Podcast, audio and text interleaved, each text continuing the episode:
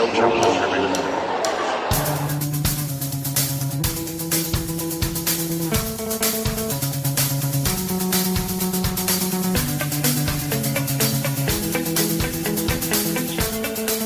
Welcome to another episode of No Challenges Remaining. Woot woot. I am Ben Rothenberg. Joining me in woot wooting just to my left is my dear friend Courtney Nguyen. Hi, Courtney. Hello, Ben. So, on this episode, we're going to talk about the week so far at Indian Wells, but more importantly, we're going to hear from a bunch of different players, most notably our first real guest on the show, none other than Andrea Petkovic, aka Petkorazzi, aka a very awesome person. Fricka, fricka, fricka, yeah. pretty much. We are about halfway through the Indian Wells tournament as we record this. How's it going for you so far? I think it's hard to say. I mean, I think that um, I don't think that the tournament has necessarily been blessed with like a great slate of early round matches, but I mean, it should start to kick up beginning tomorrow. I think. Or- True. There've been some, there've been a few. Um, Like what? Kuznetsov has played a couple good matches against Jankovic and Bartoli. The Bartoli Kuznetsov match was just fun. Yeah, it was fun. It was And fun. but yeah, no, that's that's true. And this is gonna happen. That was what happens at a ninety six draw tournament. The seeds. well, that's what should happen. And you know, and it, it, nowadays, you know, it, it goes back to what has been a theme of our podcast really within the last year of just kind of the stability of the WTA. I think that what's happened on the ATP side has been pretty predictable and it's fine. I mean, Ferrer going out was mildly surprising, but it doesn't really have that much impact on the storylines that that we're all looking towards. he was never gonna win this tournament. Right. So there's that. And then with the WTA, for the most part, you know, it's been pretty straightforward, and the players that you expect to be here are still here. I Top think. eight are all still in, I think. I believe that's right. Yeah, so ladies been taking care of business, and uh, guys. What what has been? Uh, let's talk about Rafa. Basically, Okay, getting to. sure. Rafa was one of the big stories coming in here. What have you made of Rafa's one match so far? I got to walk over today, but Mm-hmm. what you made of Rafa on court, and just as importantly, in our opinion, Rafa off court. Yeah, I mean, I think that he's probably been. He's made more of an impression off court than on court. I mean, obviously, he. I think he played well against um, Harrison. Not okay. not his Acapulco, you know, dominance or anything like that. But that's why it's really hard to handicap his match, his next match against Gulbis, um, in the fourth round, and and to really know where his form is at because I don't think that Harrison was really able to test him in in a major way. So No. so there's that. But off court, he has been. I have liked this off court Rafa. It's been interesting. You know, I mean, I, think- I think the first press conference that he gave, which was his pre-tournament press, he was he seemed quite fatigued. Um, he was Cranky, really yeah. almost. Well, I mean, he- I don't know if I would say he was cranky. I just think that he was just kind of low energy. It was like is, fatigue. I mean, cranky. Like I think of cranky as being usually tied with tired. I, yeah, I think And he was think- tired, but I don't think it was a manifest. Uh, personally, my take, I Okay. don't think that he it Okay. manifested itself into crankiness. Okay. I think that he was just tired. Mhm. Um, but then his press conference after his win over Ryan Harrison was Ben, your favorite Rafa press conference ever, I believe. One of my favorite Rafa press conferences ever, just because he really did not hold anything back, and he seemed to really be like, "I'm Rafael Nadal. Here's how I see the world, unfiltered." And it was very much, I'm going to talk about. I realize that, I want things this and this and this way, and I realize this is my best interest. But of course, that's what it is. And actually, by the way, people who say, "Oh, I'm only clay court, I can't do these things." If you took away all my clay court results, I'd be an amazing player because what I've won like four Grand Slams on non-clay surfaces, and it was just like it's just owning his greatness thing that we don't get from Rafa very much at all. And for me, that's always something that's been that's just been a disconnect for me. I like when players are willing to recognize that they are good or they are, you know, what they are. And Rafa, for me, has always seemed hesitant to do that. This week, he's in that press conference. He very much was not, and it was just sort of nice to hear Rafa on Rafa in a way that that fits more with how I feel about Rafa. Anyway, Yeah, no, that's fair. I mean, I think that you know, I the most uh, not surprising, but yeah, I mean, the most the, the the impression that I got from his second press conference here in Indian Wells was that yeah, he's kind of had some time away from the game, that he hasn't had to be in a situation where on a weekly basis he was kind of trying to amp himself up to play, you know, a tournament. And I think that I know that you and I kind of disagree on this because we talked about this on offline about kind of how we interpret Rafa's humility, right? I mean, I think that for you, it's more forced, hmm right? That's your impression, can be. can be. And whereas for me, I think that his humility, whether it's forced or not, does manifest itself. It's a it's a mechanism. It's a motivation mechanism for him, and I think that he truly does believe that he's not really that great because if he believes that, then he will his, that paranoia will drive him towards success. And as one who I, I know for myself, like is very much driven by like kind of fear of failure. Like when that is something that drives you, it can kind of you know you kind of make up hills and Sure. uphill climbs that maybe are different than what reality would dictate, but it helps you to be as good as you can possibly be. So, but yeah, but here uh, this week he's been quite yeah he's owned his he's owned his his his greatness as you said. I mean, I think that he's really I don't know. I I just really think that the time away really helped with this. I think that it gave him perspective to understand that he's he's he's a tremendous tennis player. He got some time to think about Yeah, himself. he, he- I think so, and kind of, and maybe it's the also recognizing the kind of short nature of the rest of his career and the, his quote unquote tennis mortality. You got some time to think, sit back and think about legacy, which Yeah. probably isn't Which- something when you're in the mix that you have time to do. But when you're out of there and maybe thinking, I might never be great again, and that thought had to go through his mind at some point. Right. And you start taking account of what you've done and what you haven't done, And what being he's impressed do- with it. And yeah, and what he's done is so huge. I mean, he tweets photos of his new Nike shoes at some point or something. I forget exactly what was in the foreground, but in the background were like 11 Grand Slam trophies. And so, you know, you see that, and it's pretty good to be Rafael Nadal. And I think that, I don't know if it's going to give him any sort of hint of complacency or whatever, but there should be, hopefully, he's earned the right to be content with his career, even even while it's in midstream, I think. I suppose so, but I mean, I think it, I don't think it. I don't think it has to kill his fire to be content.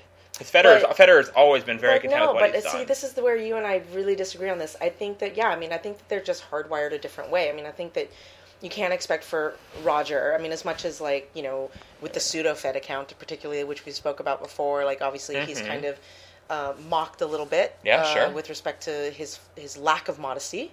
Yeah, um, in terms in terms of the way he sees himself. I think I can definitely understand Rafa being equally mocked for what people would consider to be false modesty given his Mhm. accomplishments, and so I understand that and I get it.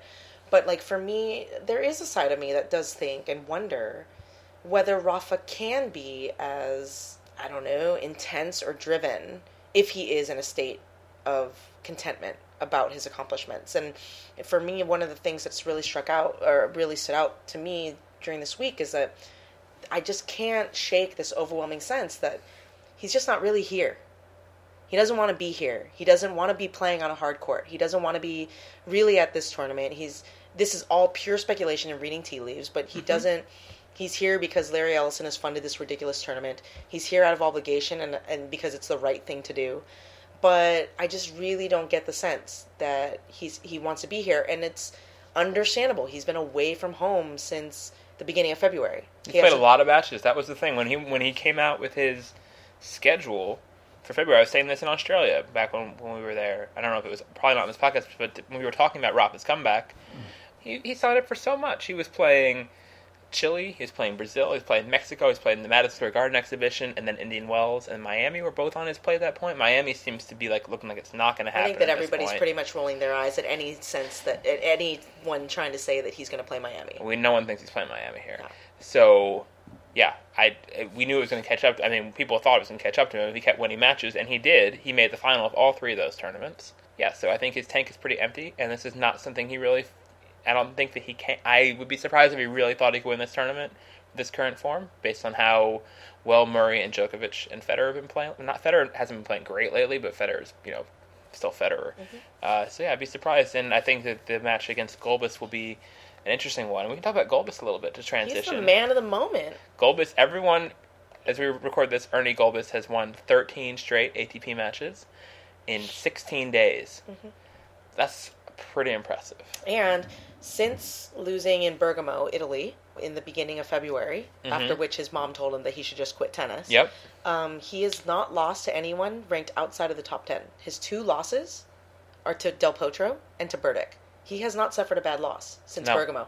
And he stepped on the court against Tipsarevic, a top tenor, Mm-hmm. who's not playing like a top tenor. Let's be clear. He and he won 6-2, 6-0. Yes.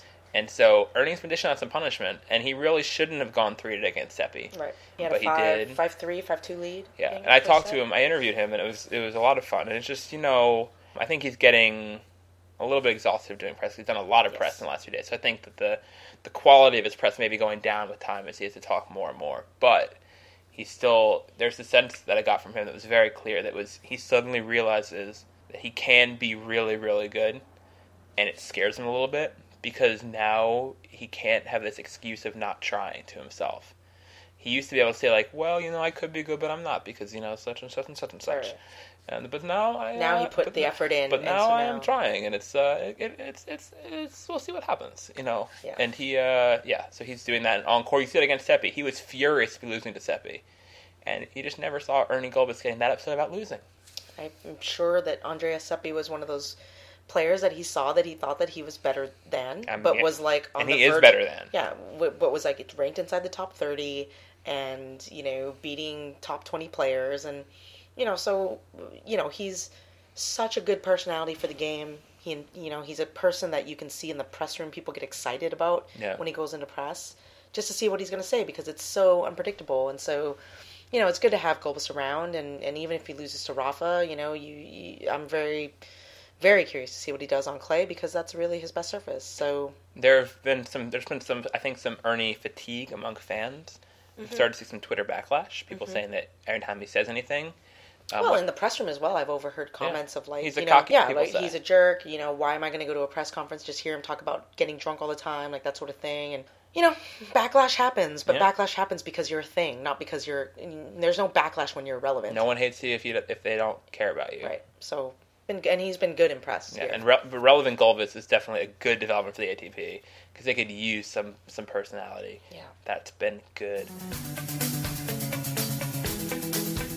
Let's talk about the women some. Sure. Any big women's stories so far? Really, American women are all out. Yep. Sloane had a uh, tough match against Ula Radwanska, who played American pretty well. Slayer. American Slayer Ula Radwanska, who then later took out Jamie Hampton today, bageled her and won a tiebreak. So Ula's been playing well. We I don't know if we've ever talked about Ula on this show, but uh, Ula's been playing well, and the Americans are gone.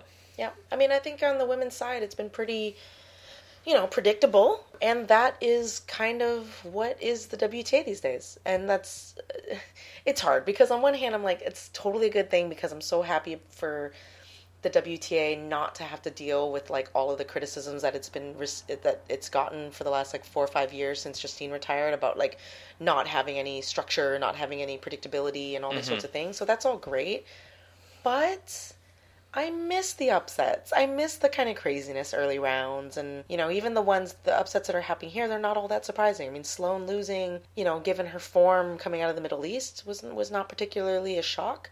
Yeah, I don't know. I mean, it's it's uh, she has no, she has no track record of being a seed, a high seed who takes care of business. She's- it's new to her. All so new to her. Yeah. and that was very clear talking to her that like Yes. this has been a switch. Yes, and So- and I mean for a lot of the Americans, I just wrote, I just filed a story about how, you know, both for for for Sloane, one of the the common themes among American tennis, obviously through the first week, was kind of effectively the troubled, dry times that both the men, well, the men's side and the women's side, sans Serena, Yeah. kind of are going through, especially considering Sloane's current immediate slump, which she'll get out of, and She'll it's fine, definitely and it's out not as big of a deal. But one of the things that really came up a lot within the men's press conferences from Harrison, Fish, Isner, was all of them basically saying, you know, because there's a slight, very slight chance that there won't be any Americans in the top 20 for the first time ever. Now it looks at the current as we record this, it looks like Sam Querrey will get to number twenty, Right.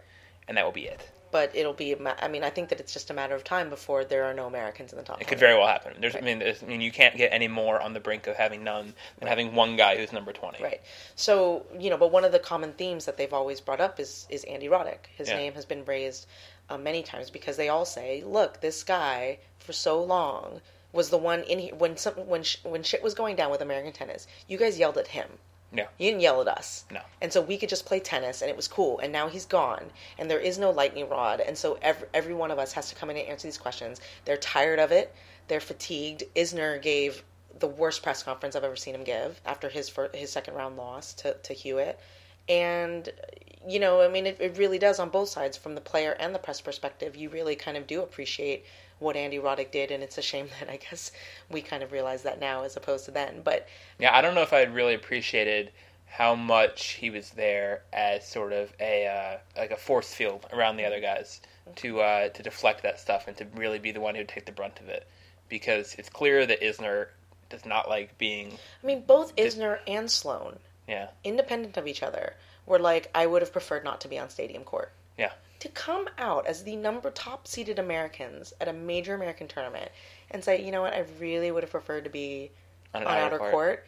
That's that's not It's what so you want to it's hear. so so not know? ready for prime time. Yeah. and it's uh it's it's it's, It's not disappointing. It's hopefully hopefully it's a it's it's more discouraging I think for Isner because Isner's been around so much longer. That's than fair. Sloane. And Sloane's just get. I mean, she said, you know, it's a transition period. Like Yeah. I'm getting used to it, and she's she is a person who is ready for prime time. she wants the spotlight. She wants the spotlight. She just needs to. She wants the spotlight to be awesome, and not the spotlight to be like, yeah, I lost another match and I suck. Yeah. You know, and unfortunately, that's not how spotlights work. Nope. once you're in the spotlight, the interview requests don't trickle down when you lose. You know, you are forced to explain yourself whether you win or you lose, and you know, and I definitely am sympathetic to players because you know, if I had to go and answer every single day, sit down in front of people and tell me that I totally fucked up the day and like that I'm horrible at what my job is, that would suck. I mean, that's effectively Twitter. But That is effectively that is Twitter. effectively Twitter.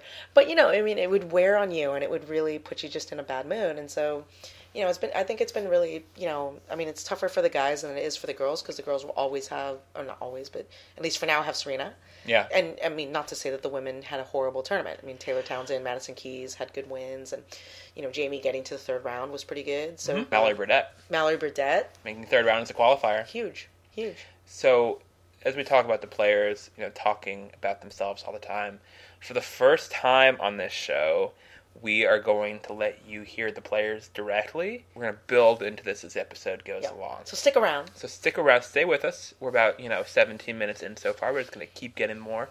Uh, All Access Hour happened the first day of our first day of the main draw tournament. The top eight seeds came in For And the all access hours for the women. WTA. For the women, the, the guy, the men, ATP does not provide that sort of. Would you want thing. all access for ATP? Yeah, why not? Why not? I mean, because you can get you can talk. There are people who are never relevant to talk to necessarily early rounds, like a Berdych, like a Tsonga, like uh, who's even number seven right now. Um, Topo. Delpo.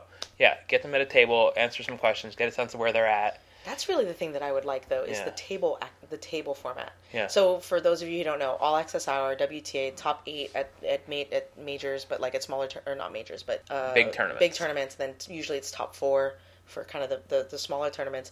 The players kind of come in and do a round table, and sometimes they're all at once. Sometimes they're staggered. Ideally, they're staggered, but it's very informal. Um, Mm-hmm. You feel like in that environment, you can ask kind of funky questions and be a little bit more conversational. They're not transcribed. Yep. So you you re- you rely on the the recording. So it's actually quite fun. And so we had some no moments at the all access hour that were really impromptu that kind of came The out of nowhere. I think we're only going to do one of them in this in this episode. We're going to talk. You're going to hear, as she calls herself, Maria Sharapova. Sugar Pova. Sharapova. yeah. So she was hilarious during all access. she was pretty good. So we're gonna have a couple clips of her. So enjoy Maria. How are you adjusting to life as a tweeter? I'm.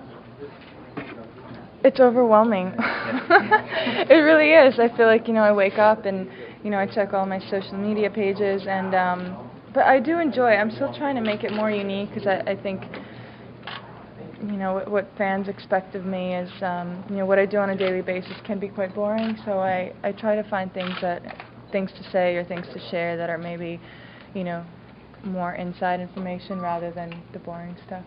Do you actually read your app mentions? Yeah, I do. Yeah. Has it been surprising to you, like what people tweet at you, or things that you kind of they tag you in and Um, like that? no, I think our society's pretty crazy at times, so no, I'm not surprised. Some of the things I read. Do you have any secret talents that you're willing to um, secret talents. I'm not a bad singer. Really? Yeah. You would you like to sing something? Absolutely not. no. You do karaoke what do you do? I love karaoke. Really? Yeah. What kind of music? Um, I'm good at singing Cher I'm really good. yeah, I can bust that out. And not bad at Rihanna. I could do Rihanna pretty good. Yeah. Do you like to share low notes? Do you go like a, are you like a bear? No, I'm no, no, no, no. I'm not good. No, I'm more of the high notes. Like, do you believe? No secret WTA American Idol coming soon? Absolutely not. No, but apparently I'm really good at the the Glee. I, I played that Wii Glee thing, the the Glee Yeah. program, right? Karaoke. I got an A plus. yeah. Thank you very much. Maria, can you comment on the medical timeout rule though, that's being reviewed as to whether or not you think you should be able to take two medicals and one changeover? Is there too much time in taking? Mm. Um, I I haven't taken too many medical timeouts. I don't actually remember the last time I did. um, so People will take them against you. Um, I'm not sure. I don't I don't know. I mean, that's not for me to judge. you know. Well, maybe it is, but not here. Um, Thank you, Maria. The next thing we're going to play for you is a small clip. I, I talked to Bernard Tomic, who's always interesting. This was just not all access, obviously. It's just a one on or a two on one interview with one other reporter, and it talked about a bunch of things that he's sort of been through recently. And Bernie, you never know where Bernie's going to go with an answer. And I haven't pub- this never had time to publish this anywhere. It wasn't really relevant, so I thought I'd give this to you, dear listeners. So enjoy the dulcet tones of one Bernard Tomic. Bernie be Bernie. I saw it, there was a video. Uh, it's strange. It came out of you in Marseille, where you were. I was I pressed the button and started looking around, pretending like, you know, what's this camera sort of thing, and you know, started like taking my pants off as as a joke, and then it was pretty funny. I did about fifty different acts. Wait till I get to the last one. um, but then to see it come down, it was just funny. But uh, the video got out. I think it went on YouTube from the from the press there, and it's just uh, relevant to talk about because it's just a, one of the you know funny things like you do. You see a button, you press it. It's just just funny the way it happens, and then all of a sudden people go, "Oh, you're stripping." Do, do you think you? I know that uh, Murray tweeted photos of you like climbing into lockers and doing magic tricks Yeah, and yeah, stuff. yeah. Do you feel like you have a lot more entertainment to give people off court they haven't seen from you yet? Well, yeah, I mean, I'm always doing something, um, you know, different. Um, I think Andy managed to get me in his in his locker in uh, Tokyo, I think, last year. I took a picture, which was actually it was a bet to get in the locker room, in the locker, sorry, because no one could fit in there. They didn't expect me being six four to fit in there, but I did, so I won the bet. Um, What would you? What did you win? What was the bet? can't remember, but you know, he won the photo, so it was good. Thank you, Bernie. And now the main event. That's me like doing a drum roll. A drum roll. But it just sounded like me going. "Mm." Yeah, it Yeah, really much sorry. was you going boo. So we can drum roll. We got to talk after her first round qualifying match. You should see the look on Courtney's face. She's very happy with this. After her first round qualifying match, we got to talk to Andre Petkovic at some length. Courtney, what was it like having Petko back at a tournament? I don't know for anybody else. I know that for myself, like having you know kind of come into covering tennis relatively recently, Mm-hmm. Petkovic just kind of was always a person that was there. She was always good for a quote. You know, um, she and I kind of generally got along fairly well. So, and she was just a really nice personality to have in the room because you could always, you know, you have that small handful of players. I would put Bartoli in this uh, category. I'd put Kuznetsova in this category as well of players who, regardless of what the results were, regardless of what happened that day, you knew that if you were doing a story or if you just needed some quotes or you needed something, that you could go to them and they wouldn't sidestep your question. Be thoughtful. They would be thoughtful. They would give you truth and honesty as according uh, according to them. And Petkovic was one of them, and and I think Lu- and but like I think she has probably the better sense of humor, so she Yes. could kind of, you know, infuse her and I mean her enter- her pressers were entertaining. So to lose that for effectively a full year was brutal. I mean, I, I missed having Petko around aside from her tennis. You know, I mean, she was a reliable quote machine. So yeah, it was just nice having her back, nice seeing her around. Uh, you know, it was good. So we're first going to play a very short clip from the end of our interview with her, uh, the one we did along with Nick McCarvel, um, who was just not this was not the podcast interview. It's coming up later. Just talking to her about music stuff, and I know that she and Courtney share some common ground on We're that. kind of musical soulmates. Kind of are. Let's be real. You've now been in two interactions that I've had with Petko music related. Uh huh. You can say No, you guys are. I mean, we're I thought the same wavelength. I thought that maybe you'd you know compromise and we could bond for one direction, but you just weren't willing to make that sacrifice in your life. I was not. And I, And I respect that, and I respect that. So I still hold out some hope for Petko. she was a big Backstreet Boys fan once upon a time. She was. All right, so here is Courtney and Petko talking about Bloc Party. Any books or, or music help get you through? Uh, Yeah. Oh Through yeah. I read a great book. You all have to read it. Uh, I used to be a very big Stephen King fan, and then I got uh, a little bit more intellectual, so I didn't read Stephen King anymore. But um, for Christmas, my parents gave me the new Stephen King book. It's the one about John F. The yeah, yeah, yeah, yeah. yeah. It's so good. Is it? It's I've so heard I've good. heard mixed reviews, but you liked it? Yeah, I really liked Okay. it. Oh, sorry. No worries. Because I mean, um, if you like Stephen King, it's always he always, you know, he always gets lost in the story a little bit. He has five stories at the same time, but I really like that. So uh, that was the best book, and uh, I went to a Bloc Party concert. Oh, that was the best concert I in the world, you. and I met them after. I can't believe you didn't get the shorts, dude. Like, yeah, I asked him. You know, did? Yeah, I asked know, him, and he said I only have one. He only has the one disgusting. shorts, and he wears them every time. so disgusting. But did you, have you actually got to hit with them? Uh, no, but he's gonna come to. Well, he lives in New York, so he said he's either gonna come to Wimbledon, Mets, or he's gonna come to the U.S. Open. Yeah, and pretty sweet. it was it was so cool. But they are not. You know, you expect a rock band to be cool. They are not cool. Right, they're, They they're are nerds, They're nerds yeah. and dorks, yeah. They are total. But I love that because they were just like so into what they are doing, and you just see them in front of your eyes how they are sitting in their room the whole day and practicing. I don't know drums, bass, whatever. So that was really exciting, and uh, and I was fangirling. I came there. I was like, oh my god! but Matt actually saw me play a lot of times Yeah. during the U.S. series when I played really well the few tournaments. yeah. He said he saw four or five matches. And uh, so he knew me, so he was kind of fanboying Yep, also. perfect.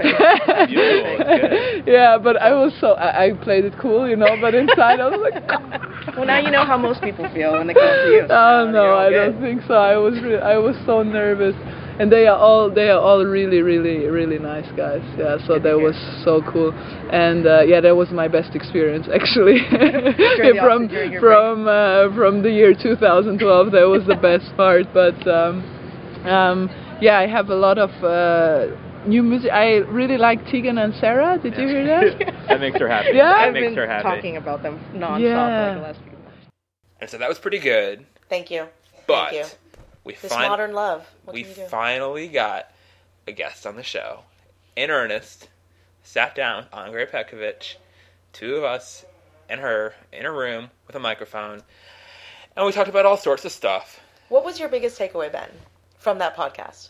From that, interview? that they're sorry. about to hear. Yes. Preview it for for the people. My biggest takeaway from the podcast was that she's a normal.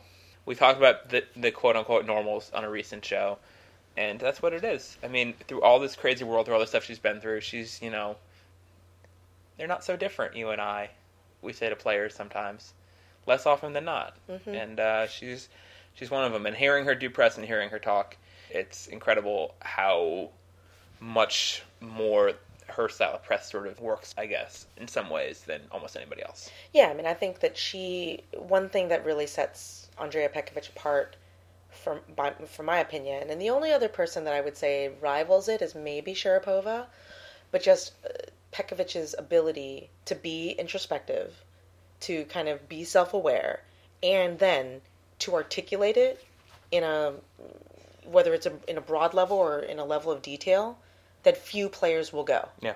and I think that you really get a sense of that um, in the next segment. I mean, she talks about you know being injured and kind of like going through a not depression, quote unquote depression, not actual clinical depression, um, and what that felt like, and what it's like to be back on the tour and interacting Well- with the ATP and the WTA and all these sorts of things. So So let's let her play us out. Here's Andrea Petkovic. Enjoy, folks. We enjoyed it. We're pretty sure you will too. We have a third voice on our podcast for the first time in a while, which is very exciting, and it is the lovely voice of Andrei Petkovic. Yes, well, the voice is not so lovely, but I oh, hope what are you my talking about? You, you were you were you were talking um, before about how you think your accent. You're worried about what your accent sounds like. Can you Yeah. talk us through what accent you want and well, what you fear you um, have? when I was younger, when I was like 16, 17, I was really watching all the American movies and I really tried to talk American because I thought that was really cool. And also in school, when we had English, um, when we had our teacher talk English to us, I was always trying to put on that fake American accent. And when I got a little older, I found myself very embarrassing. I was really ashamed of my. And then I started to um, to try to talk normally, but that you see or hear that I'm a German. But then a lot of people approach me and say you have an Eastern European accent when you talk English. So um, I don't know what to what to think about this. Would you uh, want like a different accent? Uh, A lot of no. people like love like the British accent or No, I would love to speak Southern accent. Oh, I love the people that speak Southern like yeah, yeah. like the Mississippi, Alabama. I love all the movies with the Southern accents. I love them.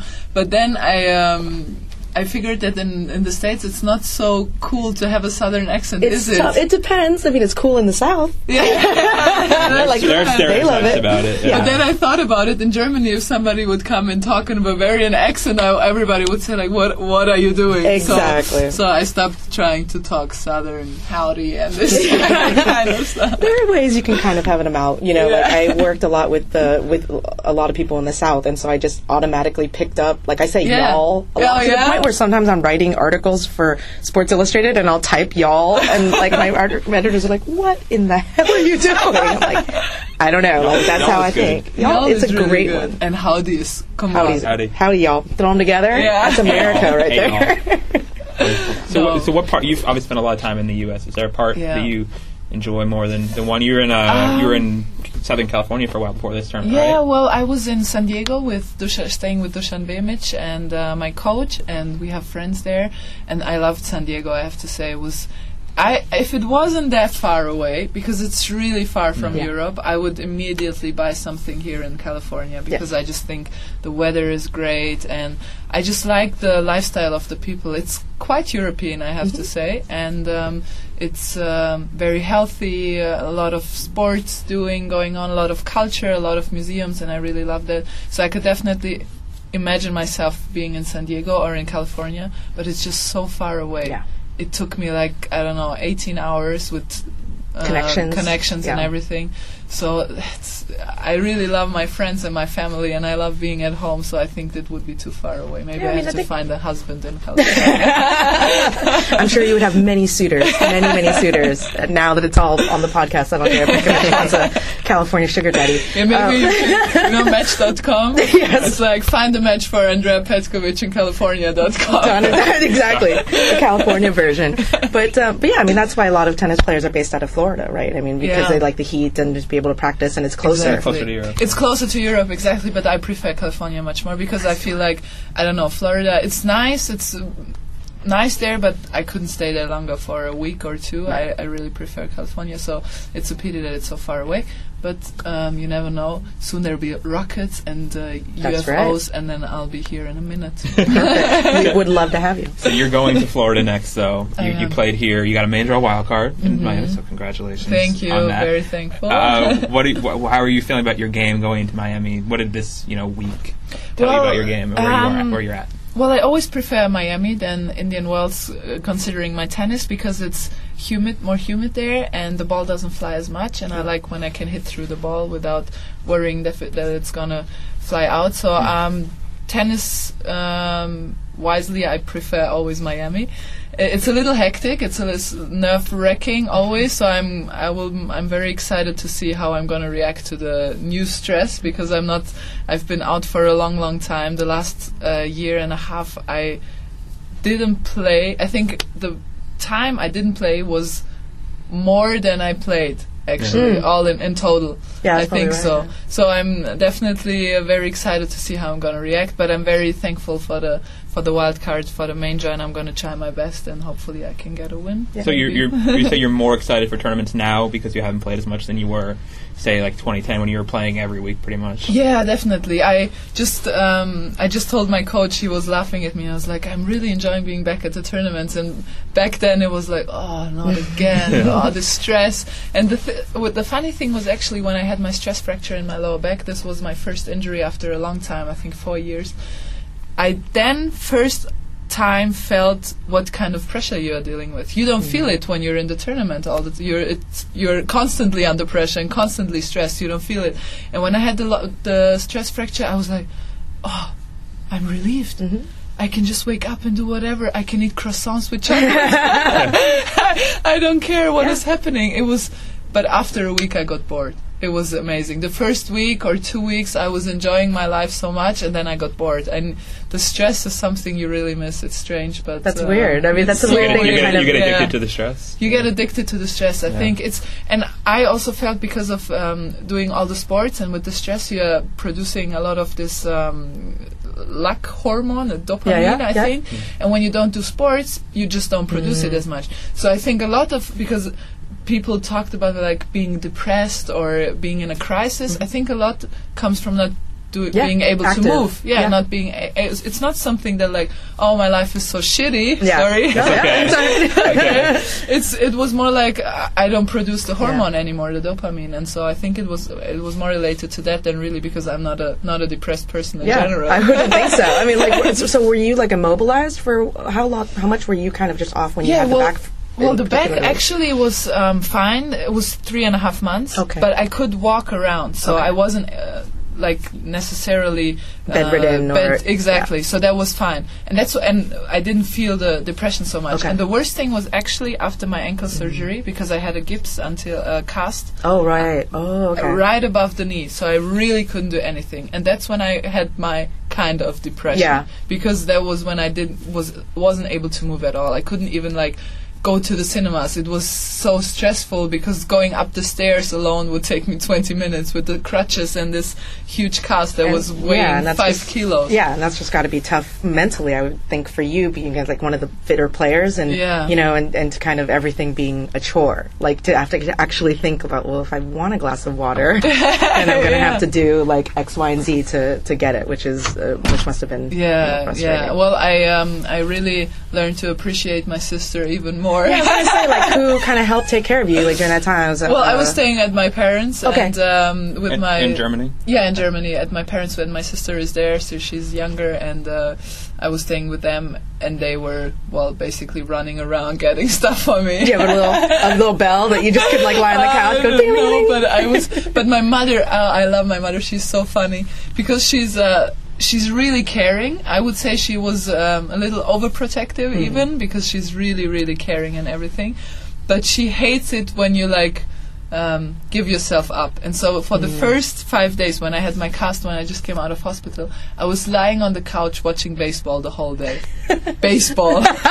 She's like, oh my gosh, she hasn't. She's lost her will to live. she's watching baseball. Do you like base? I've never heard of Europeans ever watching baseball. Really? Well, we don't. Th- but that's I, the point. Like, I that's think, I think that's the point. Although I really like baseball, but I would never watch a game. You know, i like to watch the highlights. I like Mm-hmm. to like take take track when I'm in the US and Yeah. see what's happening. But I'm not somebody that goes to a game for six hours and watch it. Right. And I was sitting in front of the TV watching baseball and screaming like, "Ah, and I don't even know the rules. I don't even know the rules. Come Classic. on. And after, and she was watching this for four or five days. And the sixth day, she just came there. Andrea, this is it. Turning off the TV, and she said, "You go and, and read something. Do something sub- su- su- substantial. Yeah. You know, Yeah. go and read something and learn something." I was like, "But, but, um, but uh, no, not." Uh, but, uh, but, that is a German. That is a mom that's putting her foot down right there. exactly. And then I started studying and reading, and Mm-hmm. I felt much better, I have to say. So I was very thankful. But the first five days, I really wanted to do this. You know, I lost my job and watching baseball and eating popcorn kind of thing. But Gosh, You feel that like- sounds you like feel me a few years ago, actually.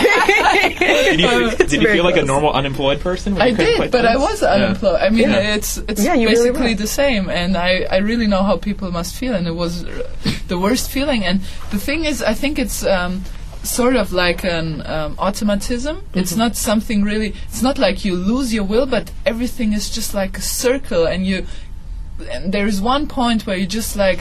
Oh, it's really senseless to go up to the computer and Yep. read something. It's just, or why watch a YouTube video of myself playing tennis? I just, and it's kind of a purpose, circle. Yeah, I would think. I mean, uh, I mean, back when I had lost my job, or not lost my job, but left my job and things like that, it was the same thing. It's just Yeah. like I kind of lost the reason I wake up in the morning, or take a shower, Yeah. or get out of bed, or go outside of the house, and so it'd be like four days, and I'm like.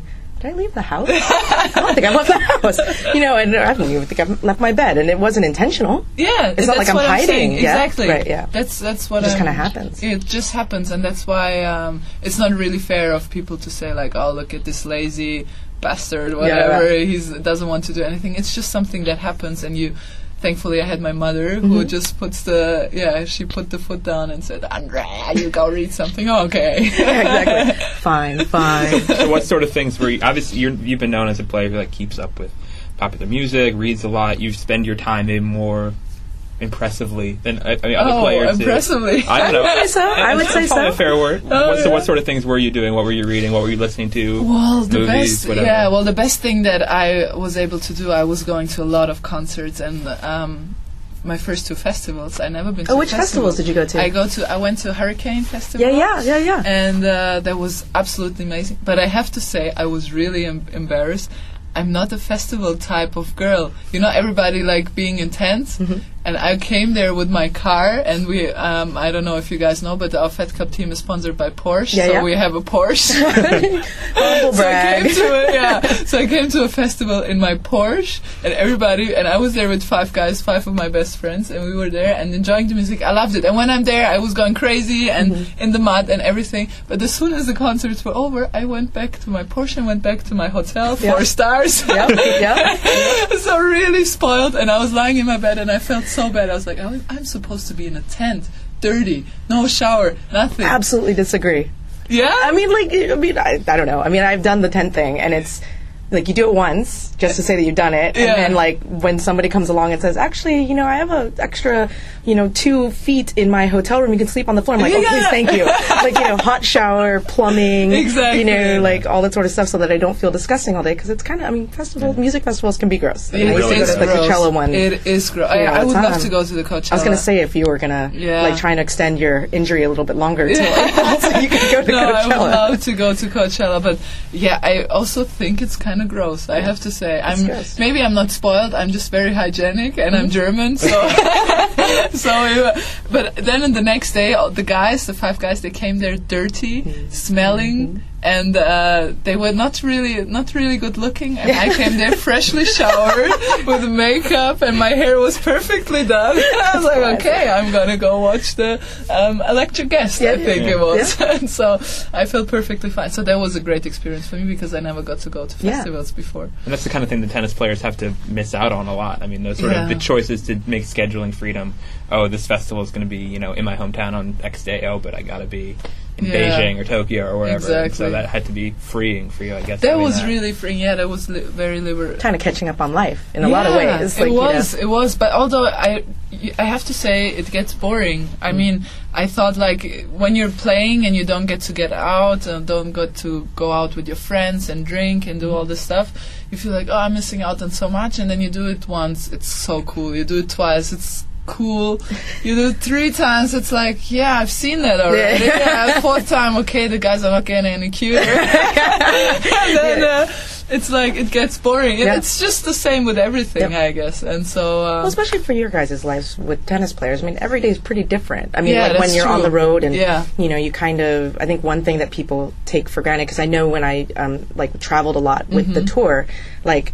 You know, I was kind of making decisions as to what city I was going to be in based on who won, who lost, you know, Mm. Things like right, that. right. Which is not all that different from kind of you guys because it's like, well, if I, I hope I'd be here for seven days, Yeah. but I might just be here for two, Exactly. And so, kind of that, um, you know, you have a little bit of an edge. I feel like every day because you don't know, am I going to be on a plane tomorrow or in a couple of days or That's things like that.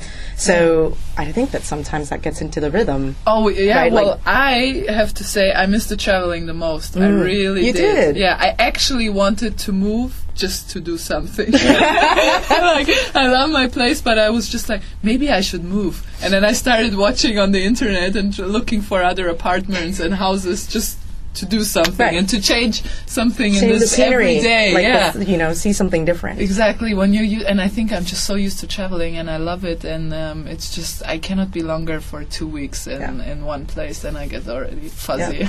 yeah, a lot of players say that. It's it's it's a funny thing because So the, sometimes it's like the complaint is the travel. Yeah. At the same time, it's like, but if But you don't know how to stand still. right, Yeah. I think No, Wozniacki said no. that right. Yeah, she like said if that she- Yeah. when she's like off season, she's like move to a different city every week. Otherwise, Exactly. she can't deal. That's right. That's right. I mean, I think I guess it's different when you have a family and you have uh, children, and then you kind of want to have a steadier life. But I'm very far away from that. So so so when you came back, um, like la- even just last fall and then back, Mm-hmm. you know, uh, this week, do you notice anything different?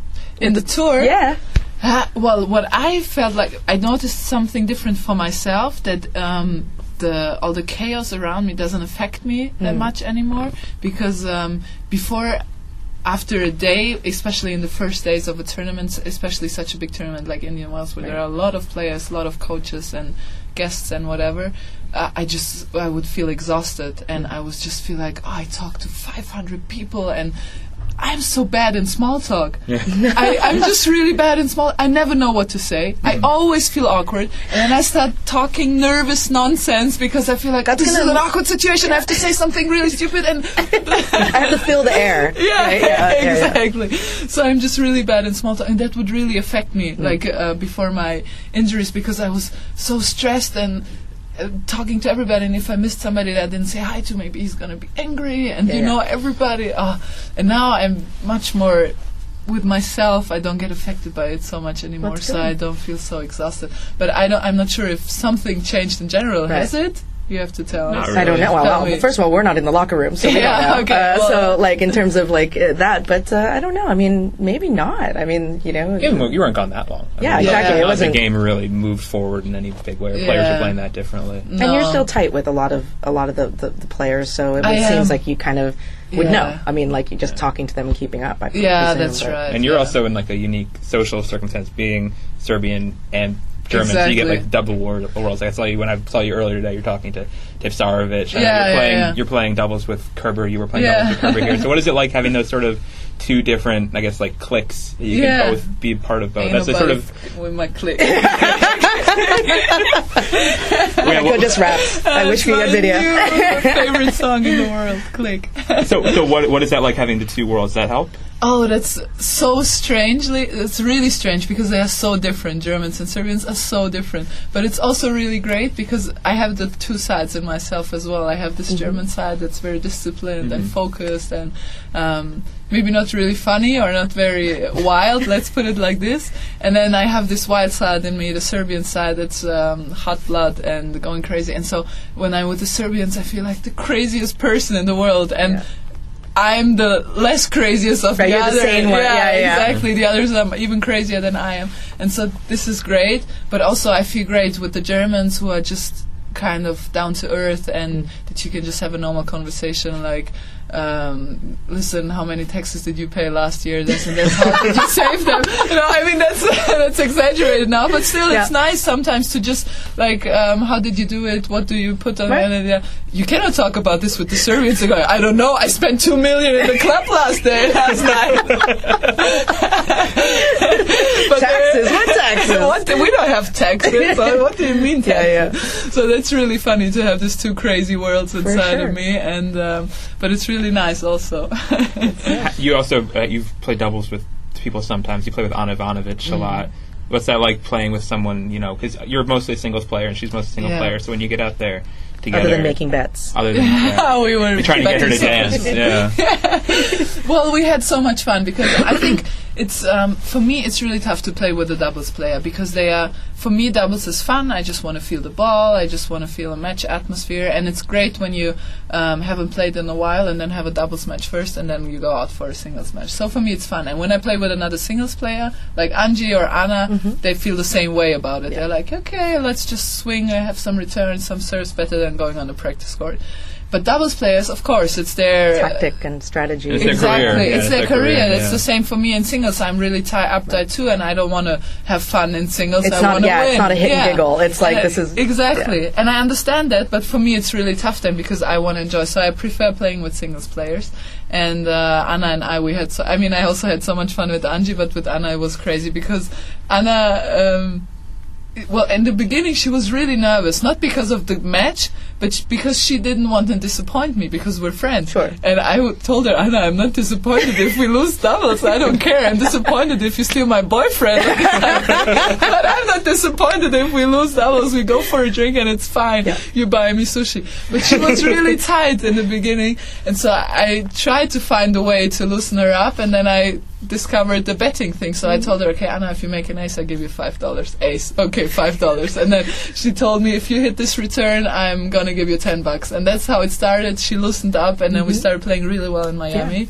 And unfortunately, she had to retire. She had to pull out, but otherwise, I think we could have done really well. So that was a lot of fun. But my best doubles experience actually was when I played in Wimbledon. I played mixed doubles With with, Feliciano. Feliciano Oh yeah. and I that was with. Anna, and everybody was like, "Come on, Andrea, you're not picking your partners by by quality of tennis." Meanwhile, Judy Murray's off to the side being like, "Bravo, bravo, Anna, Andrea Petkovic." and it was so funny. And uh, also, the funny thing was, um, I never had so many girls watching me when I played Feliciano, and they were all like, "Go Feliciano!" Was like, Absolutely. yeah. I was I was in that uh, at that uh, I think the first doubles match I was there at Wimbledon as a fan. Oh, So okay, was, And this was before I was hired as a writer or anything. like that. So I was with another girl who's a big fan of you and a big fan of Feliciano, and so we were kind of up in the like what was it like court two or Oh three? yeah, we played on a big. Yeah, you played like a kind of on a big court. Why? And, and it was like the sun was going down, and so we were just up there, and we were drunk. I'll be honest, we were completely shit faced, and so she was just heckling from up top. And I think at some point she yelled at something, and Feliciano looked up at her, and she like ducked under the, the chair. And I was totally mortified, and she won't talk about it to this day. So I'm airing that out Oh, now. That's so But, good. uh, I'm gonna tell yeah. it. No, but that was the best because everybody, people would just randomly come to me and go like. Congrats, Andrea. You know or how just you go like, yeah, that's the way, you know. And, I, and I would walk around like sugar mama, like, yeah, guys, that's uh, that's me. Put a big old like, like a velvet hat on you. And, uh, I would feel like the coolest rapper in the world. That's how rappers That's must how feel. rappers feel. Yeah. So you uh, you obviously make the videos, and uh, we saw you talking to Djokovic before we walked in here, and you've done the videos where you talk to Isner and stuff like that. Yeah. How is it? Do you feel like you're better able to interact with the ATP tour, just like kid around with them, or stay on the same level than most players? lot of it seems like it you're, seems like it, they, they can't as much. Well, yeah, and you're very uh, comfortable with them. It seems Yeah, like. well, I'm I am very comfortable because I'm just uh, I guess I'm just relaxed and I don't really care um, if yeah if they are big tennis stars or whatever because uh, well I don't care and um, also the guys are much more relaxed. But I feel like the girls have changed. A lot of them have changed. For example, Kuznetsova, Azarenka. There are a few girls that really are l- really relaxed and I can talk to them to anything and also come with the camera. But the guys, they, that's the thing. The guys don't change when I take out the camera. so when I like. John talked to me the same way he Right. would talk to me if I have the camera there or not. And a lot of girls they get a little tie uptight. They are like, "Oh, there's a camera. I have to, I don't know, do something." But it's Be on. yeah, be on or yeah. something. Just, uh, but I think it's uh, it's more in the girls' kind of genes to um, try to be likable all Mm-hmm. the time, or to not say something that people would find uh, offending. Or Yeah. and I understand it because I said a lot of things that people found offending, and I always in the critique and this Right, kind of sure. stuff. And so I know. That it's tough sometimes, and I guess a lot of girls don't like to deal with it, and the guys are more like, oh, I don't care what people say, and so they don't really change when I take out the camera, so it's easier for me to interact with them, I guess. H- how much is making the videos and being interactive and showing that sort of side of it to fans and also just the other players? How much has that made your career more enjoyable? Do you think? Oh, for me, for my Yeah. personal self, it has made it much more enjoyable. I think for a lot of people out there, they hate me for it because I feel like, and actually, I feel like a lot of players have loosened up after I started doing it because they were like, "Oh, it works. It kind of works. Not everybody loves No, it, sure, but- some like it. And uh, if I feel like doing it, why why not? And I see. Uh, uh, Vika dancing all of a sudden. I saw Sam dancing. in US Open. I was That like was crazy. standing in front of the TV screaming like, "Yeah, you go girl!" Because she's like the most Reserved kind of unlikely yeah. person to dance after a match, and I loved it so much. And it's just, and that's what I was always saying. It's a kind of joy thing. It's, it's nothing. Now you can't stop them it. from dancing. No, and everyone's now I love dancing. it. Exactly. Now everyone's dancing, but that's what I kind of wanted Mm-hmm. because I know the players. I've been here. I've been on the tour for four or five or six years.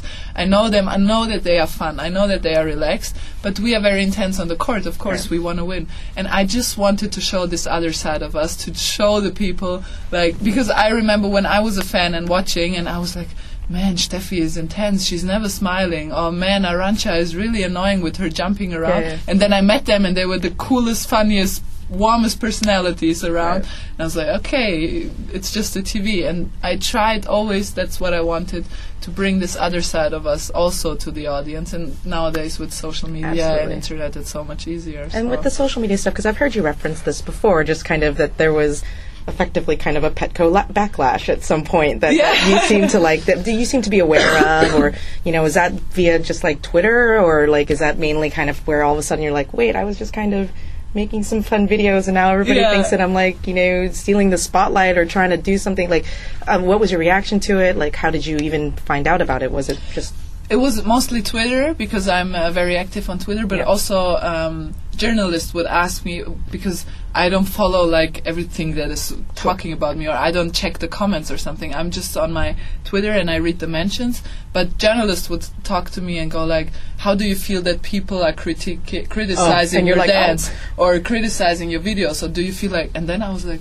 Oh, and then I started asking because of course nobody would tell it to your face. Nobody goes like, "Hey, Andrea, I don't like your videos. You're pretty annoying and you're not funny at all."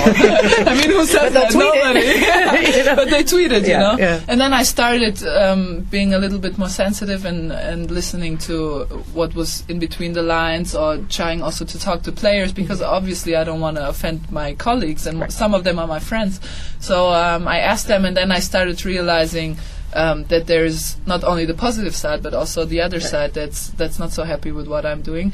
And I try to tone it down a little bit, but still stay true to myself. Um, because I I honestly don't want to offend anybody, and I, I just try to to um, well to s- as I said to show the relaxed side, but it did affect me in the beginning because I had no cruel intentions. You Right. know, if I has if I'm like oh now I'm gonna dance to offend this bitch Yeah, yeah, to make yeah. her go angry and so Right, she right. cannot play against me. Okay, then yeah, I have to deal with it. But it had really nothing to do with it, so I felt kind of sorry um, that people would feel like this because it was not my intention, and that's why I tried to tone it down and stuff like this. So I was waiting to see when you when you beat Putintseva in the first round if you were going to start dancing. I think everybody had their camera ready to go like- when you win a match now, do you think should I dance? Should I not dance? Or you thinking about during the last few games? What? How does it? How does that work? Um, well, sometimes when I have like, um, sometimes I really have. I said it before and nobody believes me, but sometimes I have inspirations. For example, that with the dance, it was an inspiration in the last game when I um, beat Petrova. It was a tiebreak, and my coach had told me before you have to do something special, but we didn't figure out what.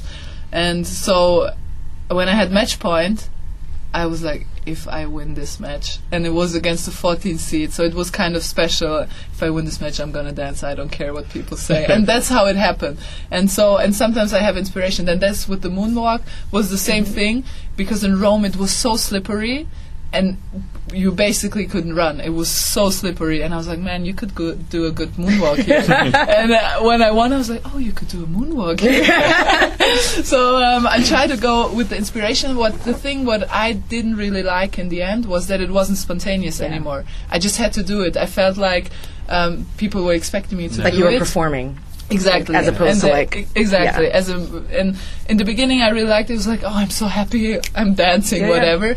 And then when it kind of got like I have to dance because people want me to dance, it was not the not thing. fun. Yeah, it's not fun and it's not the thing that I wanted to um, trans- transfer to Yeah. people. So that's why I actually also stopped. So I don't have this pressure of always deciding should I dance, should I not dance, because that was really um, that was kind of annoying for me because it wasn't true to myself Yeah. anymore. Well, like last question, uh, you know, obviously you're back. I mean, have you felt the love from your fans, like you know, during even just the time that you were away and Mm. kind of back now? I mean, people are pretty excited. It seems to me that that, that you're back, and I don't know, like, what would you want to say to your fans? We'll give you the well, mic. I've been I've been really actually I've been really surprised by all the love I got because as we just talked about now, I, I felt like there were a lot of people who didn't like the things that I was doing. So I kind of also forgot the people that liked it.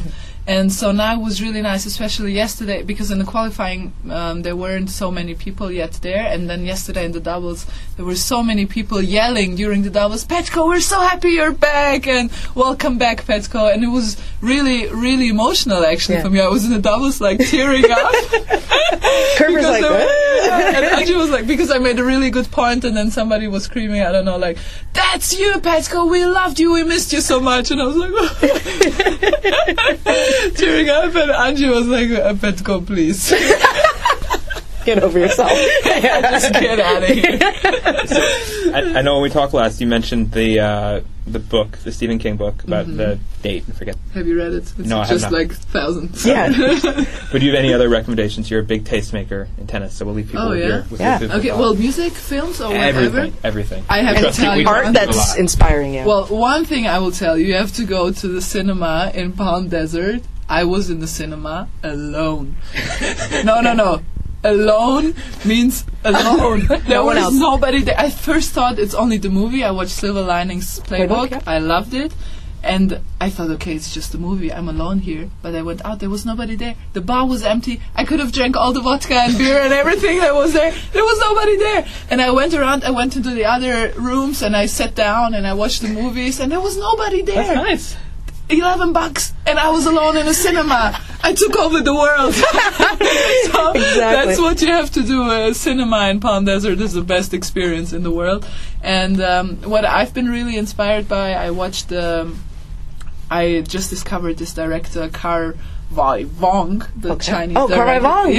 yes. I just Absolutely. discovered him for me. I loved, um, I watched My Blueberry Nights, I watched In the Mood for Love, and so. Mm-hmm. Beautiful um, movie. Very beautiful, and so I really loved that. And um, what I would, um, music wise, I'm really kind of back in the 90s. Okay. because I discovered that hip hop for me is um, for, before the match is a really good thing to get somehow groovy. uh, Because normally I listen to rock music, but hip hop before the matches. So um, I'm really into the '90s hip hop, Tupac, Nice. gangsta, you know. Easily, you can just drive down the street and just thing. bla- blare uh, "California Love," and that's Yeah. pretty much what it means to be a Californian. exactly, that's all exactly. we do. So, um, so that's my goal: find a Californian husband and uh, move to California and listen to Californian hip hop from the '90s. That's a good one. Hell of a goal, and we fully support it. Definitely. All right. Well, thank you so much, No, thank Andrea. you. Really so appreciate it. fun. We always do an outro song. Okay. You have a pick for a song you want to play out? Uh, Endless? oh yeah, I would like to. Okay, let me listen. So, something cool, right? Well, my favorite song is "Really Clique" by Kanye West. We'll I'm do playing it. Right now. We'll Done. We'll Ain't do nobody. It's a good one. And my fir- my my I love the part where Jay Z goes like, "Yeah, I'm talking yeah, yeah, I'm talking re, yeah, I'm talking b." It is classic. It's a good one. It's so. I mean, It's it's so good. it's a good jam. A and then he goes like, um, "Yeah, I'm talking LeBron. We're in the family tree." and the best thing was I was in the Urban Outfitters and I bought a lot of things. And my coach was with me, and he normally it's not his style of Outfitters, but he bought also some kind of stuff. I think headphones. And there were two girls. and they asked us like, "Oh, where are you guys from?" Because they heard we were talking Yeah. Serbian, and we were like, "Yeah, we're from Europe." And she said, "Oh, it's very. Exp- I heard it's very expensive there." And we said, "Yeah, it's more expensive than here." Mm. And then she said, "So y'all be balling, man." at Urban. I've never, I've never heard anybody talk like that at Urban. no, and she said, "So y'all be balling here, man." And we looked, we didn't understand it at Yeah, yeah. first. I mean, I kind of knew what it was because I listened to rap, so I was like, think I know what it was, but I didn't. And then we asked, um, we asked our friend who lives in San Diego, and he explained it to us, and we were laughing so much. Solid. Hey, you're balling. so I'm balling. You're balling. Balling hard. Thank you again for balling with us. Yeah, appreciate thank it. you for balling. Kira. Awesome. That was so much fun. Yeah, I'm talking yeah. Yeah, I'm talking re. Yeah, I'm talking B. Nigga, I'm talking me. Yeah, I'm talking bossy. I ain't talking Khalees. Your money too short, you can't be talking to me. Yeah, I'm talking LeBron. We ballin' our family tree. Good music, drug dealing cousin, ain't nothing.